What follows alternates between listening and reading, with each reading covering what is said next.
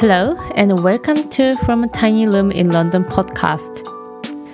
皆様おはめりこめりいかがお過ごしでしょうか？現在の時刻はロンドン時間で10月15日22時。日本時間では10月16日朝の6時を回ったところです。このポッドキャストでは私メリがロンドン生活で体験したことや気になったことなどをシェアしていきます。配信タイミングは2週間に1回。ロンドン時間で第2第4日曜日の夜。日本時間では第1第3月曜日の朝を予定しています。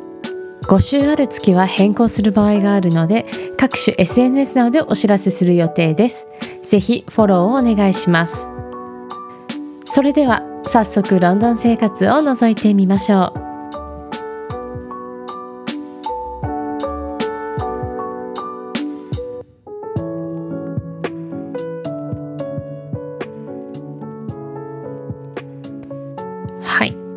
てな感じでですね、まあ、いい感じのポッドキャスト風に始めてみましたけれども。えっ、ー、とこれからこの感じで始めてあのやっていくので皆さんあの少しずつ慣れてくださいね。えっとこの10月の前半は結構夜にお出かけすることが多くてなのでちょっとロンドンのナイトライフ night out についてを中心に話していこうかななんて思います。えー、日本だと夜お出かけしようとかそのお仕事帰り終わった後にどっか行こうよってなった時に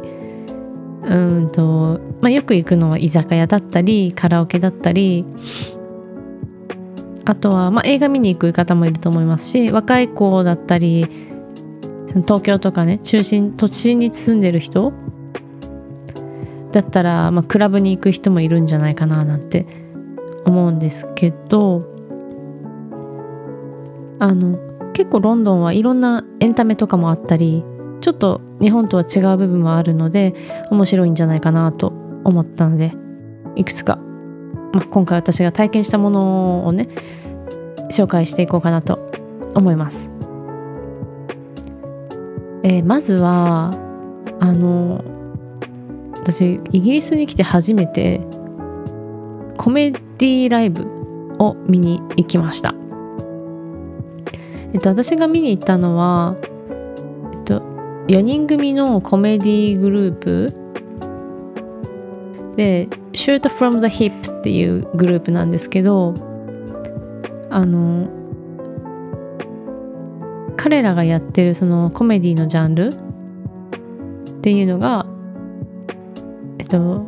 improvised comedy improv comedy improvised play っていう即興コメディっていう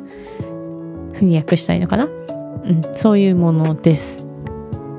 で日本でもねお笑いとか言うと、まあ、吉本だったりとかそういう劇場で見るって方もいるんじゃないかなと思いますけど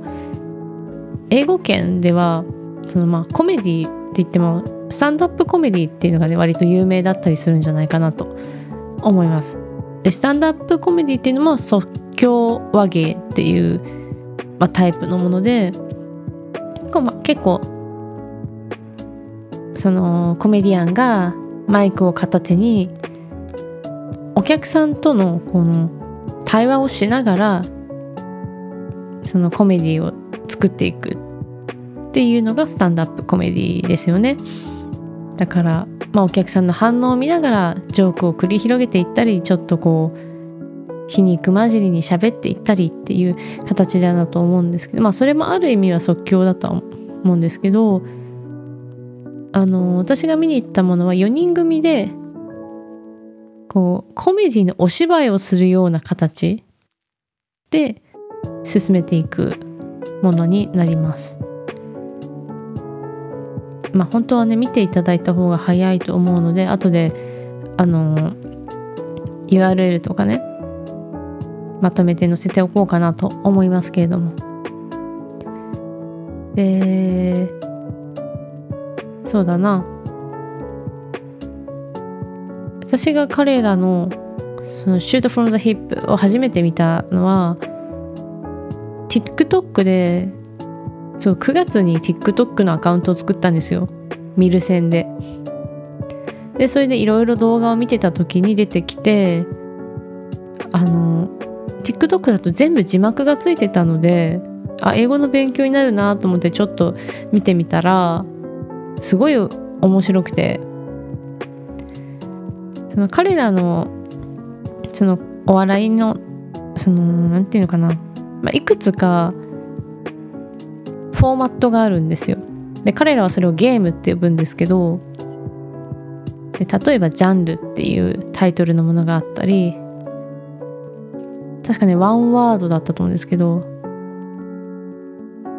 なんかそういうなタイトルのものがあったり、まあ、いくつかタイタイプというかフォーマットがあります。で私がその、まあ、一番ハマったのはジャンルっていうものであのまあ一人こう進行役みたいな人がいて3人で基本的にはこうコメディをやっていくんですけどお客さんにねじゃ今からやるコメディのジャンルを決めてほしいっていうふうに問いかけるんですよ。ジャンルオブフィルムとか言って映画のジャンルなんかちょうだいって言ってまあいくつかこうお客さんから言われた中で1個決めてそれに沿ったコメディをやっていくんですけど途中であのそのお芝居を止めるんですよね。でそしたらまたその進行役の人が「Another genre of film」とかそのまた違う他の映画のジャンルとかあとはテレビのジャンルとか演劇のジャンルっていう風にその止めて新しいジャンルを聞いてまたそれに沿った、まあ、お芝居をしながら話を続けていくみたいなコメディをやってて。それがやっぱ私は一応こんな感じでも映画専攻なのであ分かる分かる。そんこのジャンルってそういう感じだよねっていうのがあって。なんかねすごいそれがとても笑えたんですよね。でやっぱりそのジャンルに合わせて話をつなげていくからなんかちょっとずつへんてこなお話になってったりとかその役者の人たちも笑いながらやっちゃうみたいなのがすごい面白くて生で見てみたいなと思ったらあのちょうどね今月の頭にあの割と小さめのコメディクラブであのライブがあったので行くことができました。その会場もねこうパブがあってちっちゃいパブなんですけどその奥にコメディールームっていうコメディ用のお部屋があるみたいな感じでだからお客さんみんなうん、ドアオープン前にちょっとビール飲みながらで始まってからもビール飲みながら見れますみたいな感じで本当に夜のなんだろうリクエリクリエーション的な感じでうん。なんかそんなに長くもなかったので良かったなって思いますね。うんとねキャパはそこは100人ぐらいだったんですけどなんか本当にちっちゃい会場ででその内容も前半と後半に分かれていて前半はさっき言ったようなジャンルとかワンワードみたいなゲームをやるで休憩を挟んで後半はあのー、客さんにこれからやるお芝居のタイトルを決めてくださいって言うんですよ。何でもいいから。本当に今作った適当なものでいいから何でもいいからタイトルをくれって。で、えー、なんだ、イントロ？と、えっ、ー、と、まあ、メインストーリーみたいな真ん中のストーリーと、まあ、うまくいけばいい感じの結末が待ってるかもね。みたいな感じでこう後半の時間かけてこうシーンを切り替えたりしながらそのタイトルに合わせてお芝居をしていく。だから一人まあ、彼らのコメディのスタイルとして一人何役もやっていくっていうのがスタイルなんですけどそれね入れ替わり立ち替わりやりながらどんどん話がおかしくなりながらもやっていくのがすごい面白くてですね。でやっぱ休憩を挟んでるので彼らも途中でお酒を飲んだりなんかしててなので袖でこう他の人たちが何コメディお芝居やってる時はそれで見ながら笑いながらお客さんみたいにビール飲みながら見ててなんかこうこじんまりとした感じがとても楽しかったです。でそこは小さい会場だったのであの終わった後にそのメンバーたちもバーとか、ま、外に出てきてお客さんとねお話もしたりなんかしててすごくこうなんだろう親近感が湧くというか距離感が近いなっていうふうに思いましたね。でやっぱりコメディ字幕なしだと難しいなっていうのもよく分かったしその特に後半の方はそのフォーマットゲームとしてのフォーマットとは違うのでやっぱ一回ちょっと話が見えなくなると難しいなっていうのはあの感じますね。こう字幕あってよかったっていうその TikTok とかでは。なのでもしね皆さん興味あったら TikTok とか Instagram とかだと字幕がついてるのでおすすめです YouTube もあるけど YouTube は全部見れ長い作品も見れたりするけど字幕がちょっと自動生成で微妙だったからあんまりおすすめはできないかなでねまたねちょっと友達を連れて行きたいなと思っています。で1個目から長くなっちゃったけど。でそしてねあとは、えー、お友達のお誘いでギグ？まあライブですね。に行ってきました、えー、今回行ったのは X ラバーズっていうバンドで彼ら何度か日本でもライブをしているみたいです。フェスとかにも出てるみたいです。私はねちょっとあまりその UK バンド文化に詳しくなかったので初めてだったんですけどそこも120ぐらいの小さいキャパででどうやら再結成ライブみたいな感じだったみたいなんですよね今回が。でこのあとちょうど今時期かな日本でライブをするなんて言ってましたね。いやなんかあまりバンド文化に詳しくなかったので曲もねちょっとあまりこう予習しきれなかった部分はあったんですけどソフトな感じでちょっとこう何て言うんだろうエモじゃないけどちょっとこうふんわりした感じの曲だったりかと思えばノリのいい曲だったりとかそうなんかね割と私は好きな感じのタイプの楽曲でした。でお客さんもねやっぱり昔好きだった人たちが多分再結成だって言って集まったんだろうなっていうのですごいみんなも盛り上がっててなんか見てて楽しかったですね。うん。で会場がちょっとその南側テムズ川越えた南側だったんですけどなんかね面白い会場で 小さい箱でまあ、バーカウンターがあってっていうのはまあ普通のライブハウスみたいな感じだと思うんですけどなんかね奥の方に行けるドアがあったんですよ。そしたらなんかガーデンみたいのがあってガーデンって呼ばれてる場所。まあテーブルと椅子とちょっといい感じの照明灯みたいなのがあってで入り口入る時にあの、特にルールはないのに何かフードを食べたかったら注文してまあ、デリバリーとかねしてそのガーデンで食べるのは全然構わないよって言われたんですよ、まあ、会場でご飯は売ってないのでね。でだからなんかあそういう場所もあるんだなって思ったしそこのガーデンの空間もすごいなんか私は好みで。ちょっと照明が暗めでね。でそうそうそう。なんといってもそこの会場があの線路高架下を使った会場だったんですよ。だから そのガーデンにいる時とかあとその、まあ、前座的な感じで演奏してた方がいたんですけどその人が演奏してる時とかにあの上を電車が通る音が聞こえるっていう。あれはねなかなか、うん、初体験だったな。そう。で多分洋楽？海外アーティストのライブとかに行ってることがある行ったことがある方ならわかると思うんですけどまあ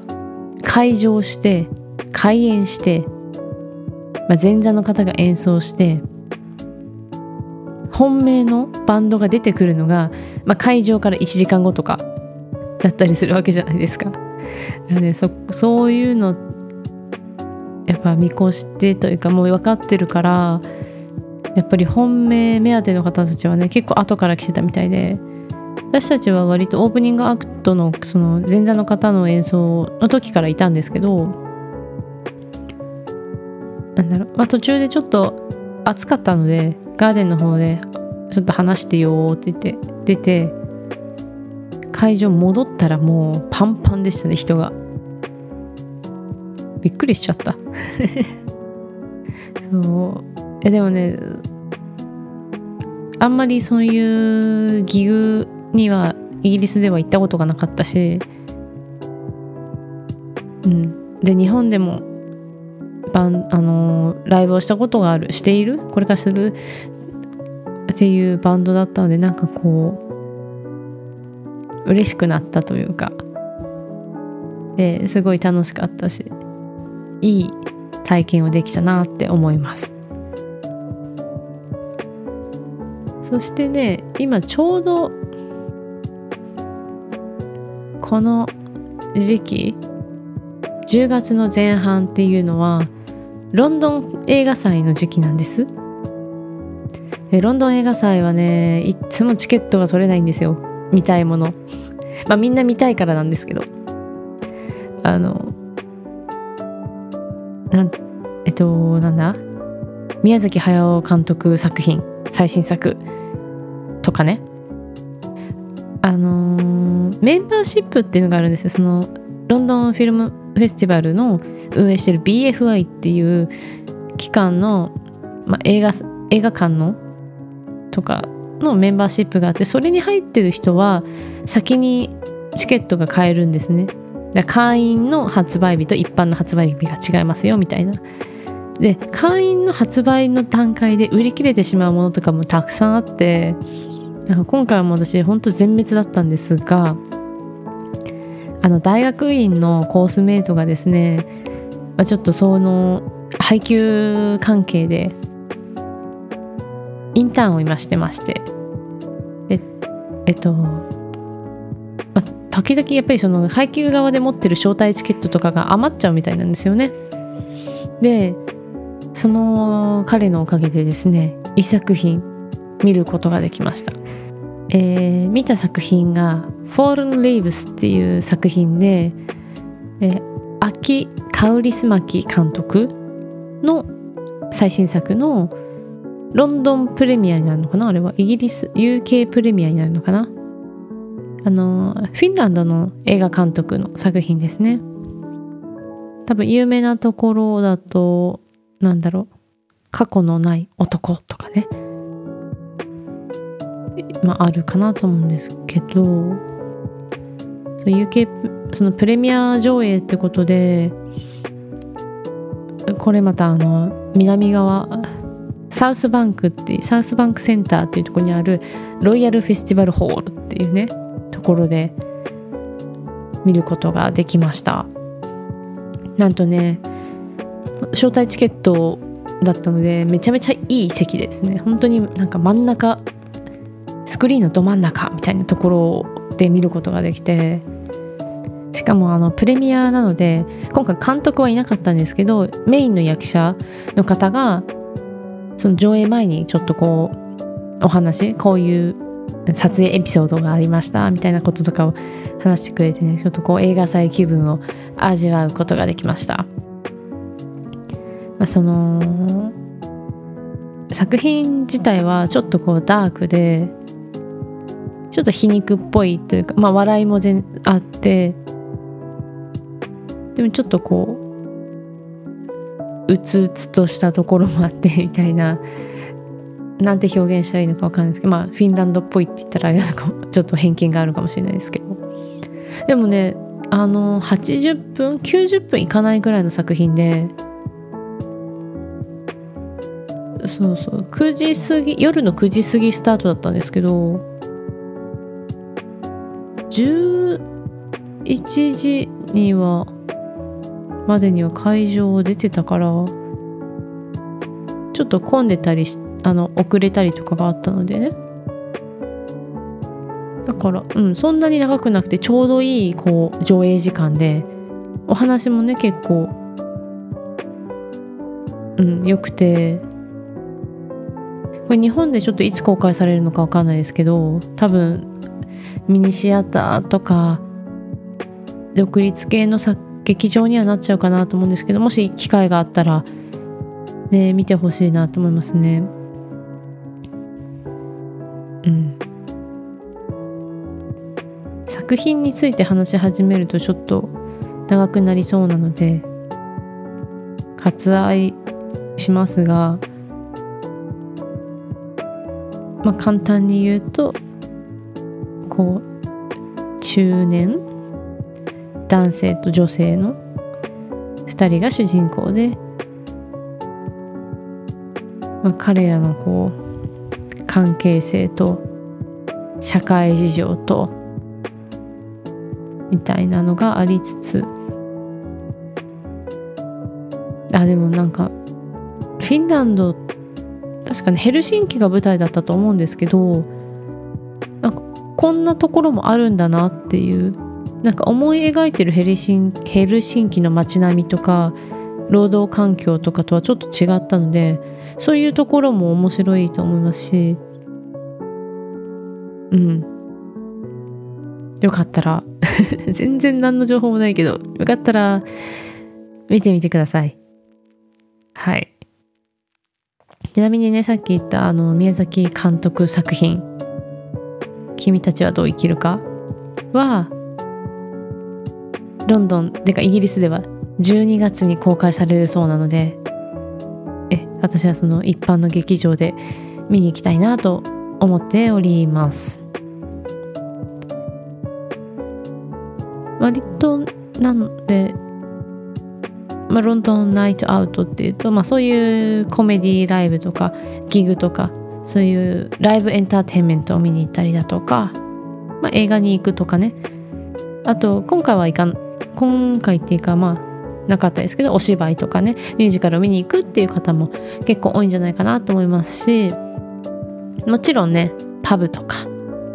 おしゃれなバーだったりに行くってこともあるかと思います。でちょっとねあの方向性は変わるんですけどこの間バーみたいなところには行ったんですよ。それがあの別の大学院のコースメートの、まあ、一面の中の一人なんですけどの誕生日パーティーであの前回のエピソード0でお話ししたハックニーっていうエリアに行ってまいりました。でバーといってもまあ半分クラブみたいな感じでこう DJ ブースがあってちょっとスペースがあって椅子とかも置いてあってみたいな感じでそのもうねちょっとずつこう人が増えていって夜が深まるにつれて人が増えて DJ ブースも盛り上がりまあほぼほぼクラブでしたね。でもちょうどそのパーティーが一応なんかドレスコードみたいな感じであのゴスでみたいなゴシックスタイルみたいな感じになっててまあ全員が全員そういうスタイルじゃなかったですけどもなんかちょっとそういうテーマがあってっていうのも面白いなと思いましたしあのやっぱその誕生日だった子はアメリカ人なのでまあイギリスとかもそうだと思うんですけどヨーロッパ圏っていうのかな割とこう自分で誕生日パーティーを主催するみたいなことがあると思うんですよ。多いと思うんですよ。で自分でこう会場を予約してもてなしてみたいな。そこの今回の誕生日パーティーの会場は、まあ、テーブルをいくあの何人用って言って抑えてなんで一般のお客さんもいる感じではあったんですけどうん。なんかみんなちょっとそうやって着飾ってまあお酒飲んで話して、まあ、全然うるさくて声聞こえなかったですけどで私にとってはコースメイトたちと久々に会う機会だったので、まあ、ちょっとそのプチ同窓会的な要素もありつつなんかねあんまり話せなかったコース期間中は話せなかったコースメイトとかとも話すことができたのですごいありがたかったし嬉しかったしであんまりそのクラブとかは私行くタイプではないんですけどあの私のコースメイトたちはみんな結構こう人を巻き込んでいくパワーがある人たちばっかりなのでまあ彼らに乗せられて若干ねまあ乗ってたところはありますよね。なのでまあそういうクラブとかパブじゃなくてもそういう DJ ブースがあってクラブっぽいことができる場所っていうのもそういう若者が多いアーティストとかおしゃれエリアみたいなところには結構あるんじゃないかなっていうふうに思います。でもねそういうところはちょっとねお酒がお高めです。なんかカクテルが12ポンドとかしてるとかなんとかって。ビールも瓶ビールで6ポンドとか言ってて、結構高いなって思いましたね、私なんか大学のパブに慣れてたので金額が。ヒーって。高い。何倍するの？って思いました。はい。そんな感じで長々とねこうちょっと最近あった夜のイベント。フロンドンナイトアウト。についてお話ししてみました。面白かったかな？とにもかくにも。10月の前半はねそんな感じで過ごしておりましたという感じですかね。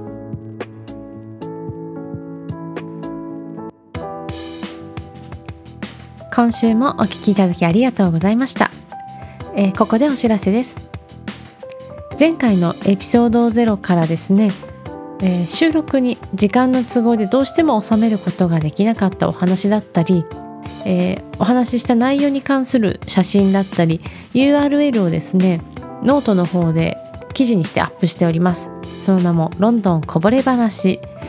えー、そちらの方をね見ていただけるとま、配信の内容とかぶるところもあるかとは思うんですけれどもまたちょっとね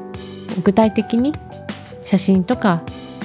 なんかでね、あのー、見ていただくことができるので、まあ、詳しい情報とかをねあのチェックしていただくことができるので、あのー、ちょっと長くなったりはするんですけどもよかったらそちらの方も見ていただけたら嬉しいなと思っております。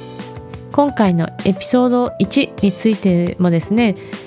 数日中に更新したいなと思っておりますのでよければそちらの方も楽しみにしていただければと思います、ー、次回の配信予定日は